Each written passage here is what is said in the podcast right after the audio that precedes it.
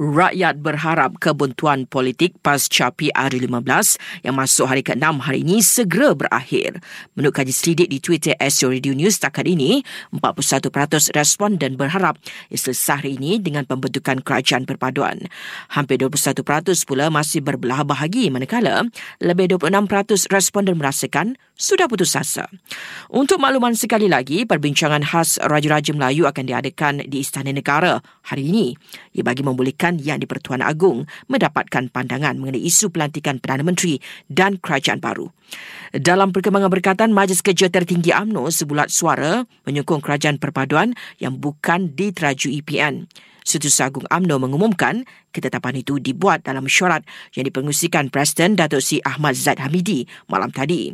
Ujar Datuk Si Ahmad Maslan MKT sebelah suara memutuskan untuk menjunjung titah yang di-Pertuan Agong supaya BN menyokong dan ambil bahagian dalam kerajaan perpaduan. Ia juga bermakna MKT AMNO bersetuju ahli-ahli parlimen parti itu supaya patuh dan menerima sebarang bentuk kerajaan perpaduan atau lain-lain bentuk kerajaan yang bakal diistiharkan. Beliau juga memaklumkan MKT AMNO kekal menyokong Datuk Si Ahmad Zaid Hamidi untuk terus menerajui BN dan AMNO. Dalam pada itu, tiga parti komponen BN iaitu MIC, MCA dan Parti Bersatu Rakyat Sabah dilaput telah kemukakan usul tidak percaya ke atas Datuk Si Dr. Ahmad Zahid dan minta beliau berundur. Pengusi PH Pahang telah berbincang dengan pengusi BN Pahang berhubung penubuhan kerajaan negeri.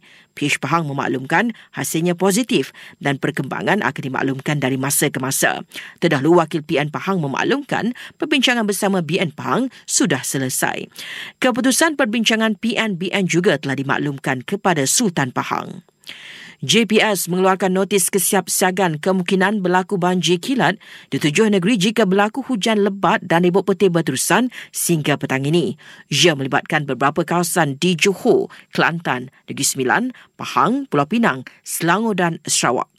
Sementara itu, bilangan mangsa banjir semakin turun. Terkini ia berjumlah kira-kira 900 orang dan tiga negeri terjejas iaitu Selangor, Perak dan Johor. Dan tinjauan MEF mendapati gaji untuk eksekutif dan bukan eksekutif di Malaysia dijangka naik lebih 5% di sebalik ekonomi yang dijangka lebih mencabar pada tahun depan.